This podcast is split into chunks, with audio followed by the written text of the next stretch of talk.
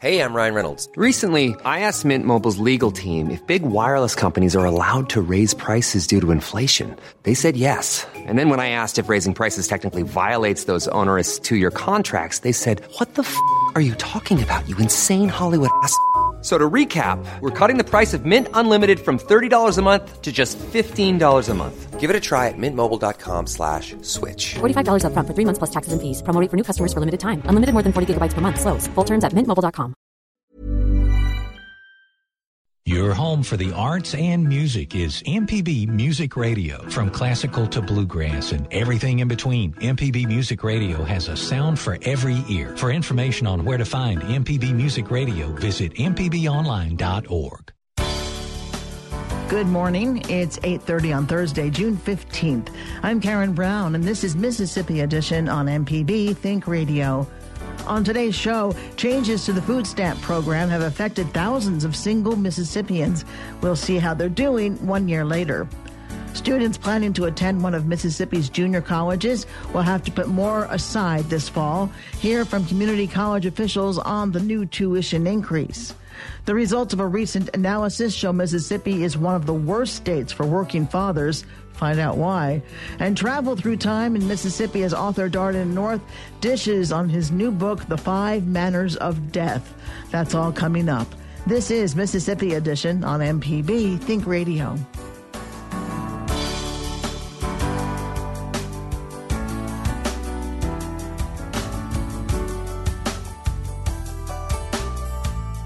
Mississippians receiving government assistance have been required to show evidence they are looking for work or to find other means to purchase food. SNAP, or the Supplemental Nutrition Assistance Program, provides food stamps for three months within a 36 month period. In the past, Mississippi received a waiver to extend benefits year round due to the state's rate of poverty and unemployment. But Governor Phil Bryant didn't request the waiver last year. Instead, new guidelines now require childless adults between the ages of 18 and 49 to work at least 20 hours per week, look for work, be in a training program, or do community service to receive food stamps. At the same time, some Mississippi food pantries, including Stewpot Community Services in Jackson, say they're seeing more single childless adults seeking help because they don't qualify for food stamps.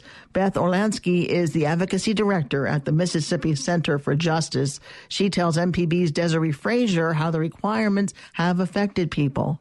So, in January of 2016, Governor Bryant made a decision not to continue seeking a waiver from the federal government for a special class of people we call ABAWDs, able bodied adults without dependents. So, it's people 18 to 49 years old who are not don't have children at home or elderly parents they're taken care of. And the rule is that if they um, don't have some kind of gainful employment, then they're limited to three months of SNAP benefits over a three year period.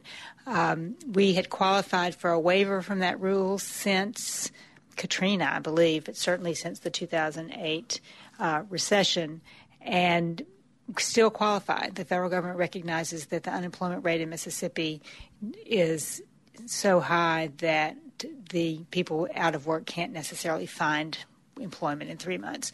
But the governor made the decision that everyone needed to work, and so they are taking away people who have benefits. At the same time, the state imposed a mandatory employment and training component, which requires people to show up for appointments and to um, do some kind of job training. The state is not providing employment and training slots for them to to use for workforce development, but they're just saying you've got to find something and do it. So between the two, a lot of people, most most everybody in that age category, has lost their benefits in the last year and a half. When you talk about you have to find something to do, can you clarify that a, a, a bit? Uh, there are various things that qualify for employment and training. So it could be uh, job search is something where you have to go get um, uh, employers to sign that you have asked for a job every day for a certain number of uh, possibilities every day for a week or two weeks or a month, whatever it is. Um, and it's it, it's just not always practical. People don't always have the transportation they need. They're in their little town where they live. There may not be 15 or 20 employers who could offer employment. Um, we would be very happy if the state provided uh, training for people to be able to get jobs that would pay. We, we, are very much in favor of people being employed, but the opportunities are just not there in much of rural Mississippi. What about the WIN job centers? Do they have any type of workforce training? They do, and, and they are effective, but they're not. They don't have enough. And so, what is the issue then? The issue is that this is a very harsh rule that when people are, are between jobs and they need something uh, to do to be able to earn money, the last thing we need to do is to take food out of their mouths. The amount of money people get on SNAP is very small. The entire benefits come from the federal government, so it doesn't hurt the state of Mississippi to to keep this waiver in place as long as it has been recognized as being available. Most states have lost the waiver because their employment is more robust than ours. But as long as we qualify for it, we believe that we should take advantage of it and at the same time help people to be gainfully employed. One other problem with it is that um, we're afraid that people are not recognizing exemptions that they're entitled to. So the the law does provide that if you are incapable of working, um, mentally or physically, as long as some kind of medical professor, professional signs off on it, then you're supposed to be exempt. If you've got an elderly parent, you're exempt. Um, if you're homeless, you're exempt. So, so there are ways, but people are not necessarily understand that they might be exempt and they just lose their benefits. Mississippi is ranked as the hungriest state in the nation. Coming up, community college tuition is up, but leaders say not to worry. This is Mississippi Edition on MPB Think Radio. Informative MPB news stories, the local shows you love, up to date severe weather info, and the state and worldwide reach telling the story of Mississippi. You're listening to MPB Think Radio. This is Mississippi Edition on MPB Think Radio. I'm Karen Brown. Community and junior colleges across Mississippi are raising tuition costs in the wake of budget cuts.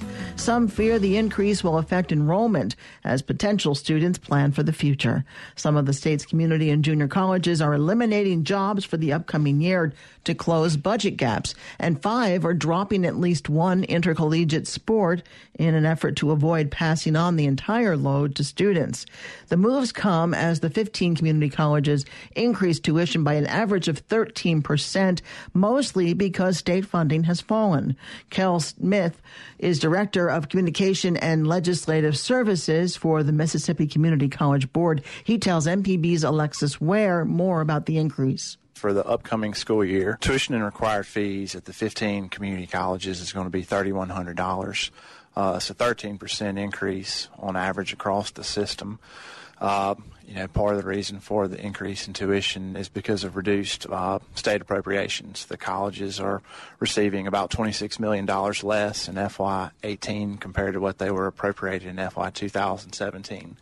And so they uh, have to make ends meet and be able to keep the doors open and provide a, a quality education. And so the tuition increases weren't taken lightly. Uh, each board of trustees at the community colleges uh, deliberated uh, the tuition amounts and came up with the rates they did for the upcoming year. So, did the community colleges have any input, or was this just a across the board decision? No, each community college is in charge of setting its own tuition and fees. Uh, each community college has its own board of trustees that approves uh, those fees for the school year. What would likely be the impact of these changes for potential students? For some potential students, it could be a, a, financial hurdle to overcome, and the colleges recognize that.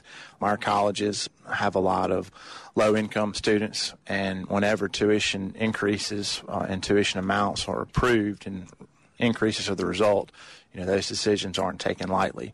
Students are always the first consideration when anything like this is done, but ultimately the colleges have to be able to maintain a quality option and quality education, and so that's you know part of the reason that they happen. I feel like uh, our colleges recognize the, the hardships that students have and, and parents have, and so um, the decisions weren't made lightly. Everything was considered And at the end of the day, the colleges were forced to, to raise tuition to the amount they did. Were any other solutions deliberated or considered before deciding to raise tuition? Absolutely. Um, our colleges have had to uh, reduce workforces. Our colleges have had to examine programs and, and close a few programs. Um, athletic programs were looked at. A couple of colleges closed athletic programs. Um, you know, the budget reality is that in FY 2018, which begins in a few weeks, the colleges will have about $26 million less in state support. And so all options were on the table. Uh, one of the pieces was tuition being, being raised. What are your concerns about how the tuition increases is going to affect enrollment across the state? It has the potential to uh, limit post secondary educational opportunities for students, for sure.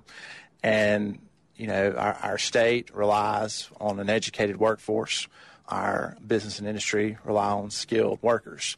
And so community colleges are the entities that provide uh, those folks. And so the result of having less students in community colleges could have a negative impact on the state in the long run. Kel Smith, thank you so much for speaking with me. Thank you. The independently governed schools made their own decisions about cuts. Ronnie Nettles is president of Copiah Lincoln Community College. He tells MPB's Alexis Ware about the increase at Co-Lin. Well, at Co-Lin, we had about a $1.2 million cut in our appropriation this year, so we had to look at ways to you know, adjust to that. So our tuition increase was a, per semester about $225, I think. Uh, we went up $205 on tuition, and then there was some required fees that made it go up another $20 or so. So, what is the percentage of the increase? Well, for Co-Lin, I think uh, the numbers that I've seen uh, is a 16% increase uh, in one year, but uh, for us, we don't usually deal with tuition every year. So, for example, last year at our college, we did not have a tuition increase we were one of only three or four in the state that did not. So, you know, we try to do this every other year as opposed to increases every year. We evaluate it every other year as opposed to every. So our percentage is a little bit more. Uh, but in general, there's not a whole lot of spread between the tuition costs at all the colleges. So while some of them may have had smaller increases uh, percentage-wise, the the cost is relatively the same. We're all trying to maintain the lowest possible tuition rate that we can for our area. What we know is that if we increase too much, then it has an impact on enrollment. And, you know, that's the last thing we want to do is affect accessibility for our students, for our potential students. And so you have to be very careful about increasing tuition. What is the anticipated effect on enrollment? Obviously, a large number of our students, especially at Co-Lin and, and many of the other colleges, are dependent on various types of aid. So there's really no way to predict that. It's very difficult to say what the impact would actually be. I think we're just very careful um, to not go up too much at any one time because you don't you don't want to limit access for students. Before the college increased tuition, were there any other changes made to accommodate the budget cuts? Absolutely. You know, you you can't rely on tuition to solve your budget problem. It's just not a good thing to do. It's not good for the students, and it's really not a good way to run the college. You have to look at ways that you can reduce spending. And so, you know, initially we looked at what we could do reduce spending, and I think this is probably true at all the other colleges. What we could do to to lower our budgets, and that could include a number of different things, and it's different for different schools. But for us, it was to cut some programs and things that we didn't need. We did some across the board budget cuts and then we had a number of positions that we chose not to fill going forward uh, into the next budget year. So, you know, we did all those things, and then you still have to to figure out what you're going to do to maintain the quality, of the instructional programs that you have, the faculty that you have, all those things that are important to the operation of the college, and you have to figure out how to way to balance all of that. Ronnie Nettles is the president of Copiah Lincoln Community College. Thank you so much. Thank you, Alexis colleges start the current budget next year, or excuse me, started the current budget year with $265 million in state funding, but will start next year with $237 million. Coming up, fatherhood in Mississippi is a tough job, but someone's got to do it. Find out just how tough. This is Mississippi Edition on MPB Think Radio. From the Capitol steps to your front door, MPB News covers the state like no one else. Our team of award winning journalists keeps you informed on the news affecting your life. MPB News online at MPBOnline.org and on MPB Think Radio. This is Mississippi Edition on MPB Think Radio. I'm Karen Brown. Working fathers in the Magnolia State have a tough role as parent and provider. A recent analysis by personal finance website WalletHub ranks Mississippi as one of the worst states for working dads. Analysts found that while 93% of dads with young kids are working, it's actually health factors that cause concern. Jill Gonzalez is with WalletHub. She tells us what they found. Well, right now, about 93% of dads with kids younger than 18 are also employed. So, to really determine the best states for those men who play that dual role of parent and provider, we compared all 50 states plus DC across 22 different indicators of friendliness toward working fathers. And that data set ranges from the average length of a workday for males to child care costs to the share of men in good or better health. And looking at Mississippi, it's not a pretty picture. Number one being best and 25 being average. We don't have a 25 or below through all of these different factors. Can you talk about, in general, this is life as a working dad? And in Mississippi, what are the biggest hurdles or, or downfalls? There's a few things that Mississippi could use the most improvement in. One, you know, is that working part of the working dad. There's not too many job opportunities right now in Mississippi. We looked at the number of job openings currently minus the male unemployment rate. Right now, the unemployment rate for males is just at around 6%. That is, again, in the bottom 10 here. So the job market certainly could use some help. When we're looking at other types of things here, we're seeing that these overall health for men is again not the best either. We're seeing high prostate, colon, and other types of cancer risks heart disease here as well. Yeah, we come in 50th place for deaths due to heart disease. But I think the most chilling statistic is we come in last place, 51st place for male life expectancy. Exactly. So, of course, you want to be a dad for as long as possible. And right now, the life expectancy in Mississippi is the lowest in the country, only just around 71 years old. We're seeing other states up to the 80s now. So, a, a vast difference here. And again, that comes back to the types of health problems that exist there more prevalently. Heart disease is a major one. And we're also seeing a pretty high uninsured rate for males. So when males are facing these problems, many of them are doing so without health insurance. Does that mean the jobs they're holding don't offer insurance or they're just not getting insurance on their own? I would say a combination of the two. So when we're seeing uh, how many males actually are offered private health coverage from employers, that number is also pretty low. 28th we came in for unemployment rate for dads with kids younger than 18. Would that indicate that it's a two person household and that mom is taking care of the kids and dad's able to work? Most of these are two parent households, all dad present, but most of them also have two working parents. It means that men are getting jobs. The unemployment rate, even though Mississippi has one of the lowest unemployment rates in the country, or one of the highest unemployment rates in the country. Right. So today, two thirds of family households depend on two incomes. In Mississippi, that male un- unemployment rate is middle of the pack. The female unemployment rate is even higher. The worst case scenario is that men are unhealthy in Mississippi, that they're unhealthy in a number of ways, which leads to job loss or the inability to work and then they die young? I think health really comes into play the most for Mississippi. And obviously, you want to be sticking around for your kids for as long as possible. In Mississippi, that's what I think could use the most work. So we need to get our men healthier and need to get them jobs. It sounds like Jill Gonzalez is with WalletHub. and I thank you so much for being with us, Jill. Anytime. With Father's Day approaching, Mississippi dads may need to take a day off work and get a wellness checkup. Coming up, a conversation with author Darden North about his novel of suspense. This is Mississippi Edition on MPB Think Radio. Podcasts of your favorite MPB Think Radio programs are available now. With any podcast app, you can search, subscribe, and never miss a second of MPB Think Radio.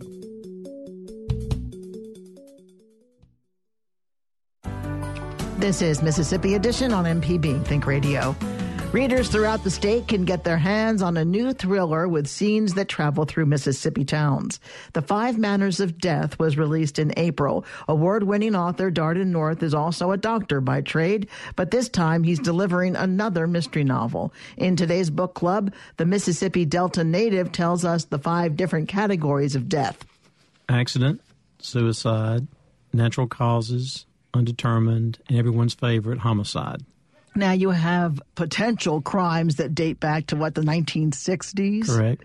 Correct. This is a thriller, as all your books are. So let's talk about that a little bit. What draws you to thrillers?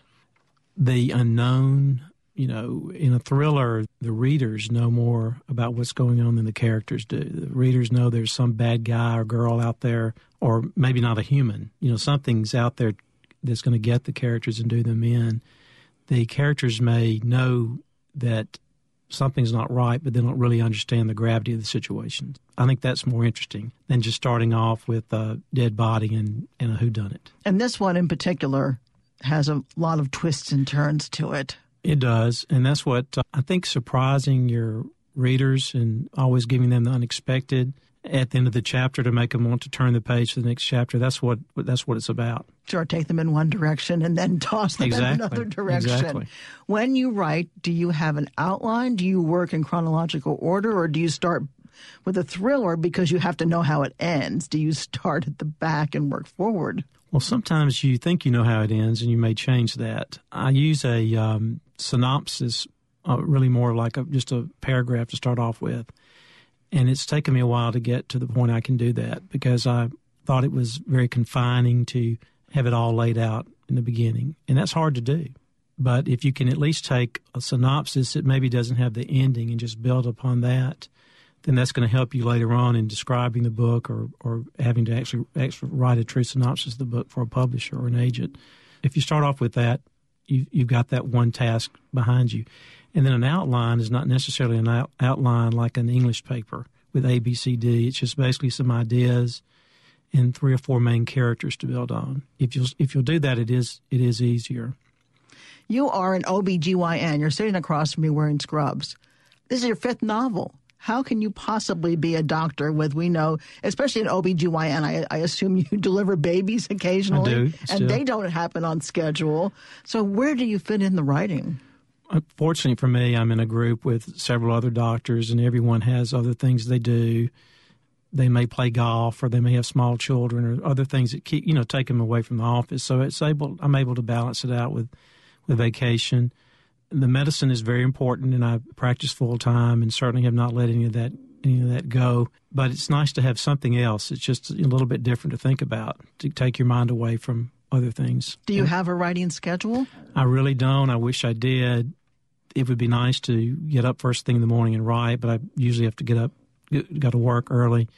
But I can get a lot done sometimes on the weekends, and I, I try to leave each day's writing with an idea to work on the next time so that I can just pick up and go. Given that, how long did it take you to write this book? Between uh, the release of the Five Manners of Death and Wiggle Room, my last book, has been four years. But course, the last six months has had to do with you know edit the editing process sure. and things like that. It, it took a good two years to actually get it to get it finished. I think this book grabs you right away in the prologue there's a skull that's discovered and, and scares Correct. a man, which is very, I mean, it is a very funny prologue in his reaction. Good. And then knowing Good. that others have heard that reaction, him Right. screaming at his skull, that must play an important part in the coming chapters. Well, it does, and I, I made I had the prologue, of course, to to get someone interested in in what was going on, and then um, as you read through the book, then it ties back to the prologue. That's the way a, a prologue works. I forgot to say Mm-hmm. that this is a Mississippi setting. Yes, oh yes. Have you started on the next one yet? I'm ready to. Um, got about four or five different, maybe maybe six ideas. I'm ready to get started. Another Uh, thriller? it'll be a thriller. It'll be a thriller. Are you ever Mm-hmm. tempted to go off that path to try another genre? If I had the time, I would love to do a historical fiction novel, something like that. This book is called The Five Manners of Death, and the author is Darden North or Dr. Darden North. Thanks for coming in. Best of luck with the book. Thank you so much, Karen. Learn more about this Mississippi author at dardennorth.com. Stay tuned to MPB Think Radio for a full slate of Mississippi based programs all morning long. Coming up at 9 o'clock, it's Creature Comforts. Then at 10, it's Season Pass. And at 11 o'clock, stay tuned for Southern Remedy. If you missed part of the show today, you can find past episodes of this and other MPB Think Radio programs online at mpbonline.org or by downloading the MPB Public Media app. I'm Karen Brown. Join us again tomorrow morning at 8:30 on MPB Think Radio.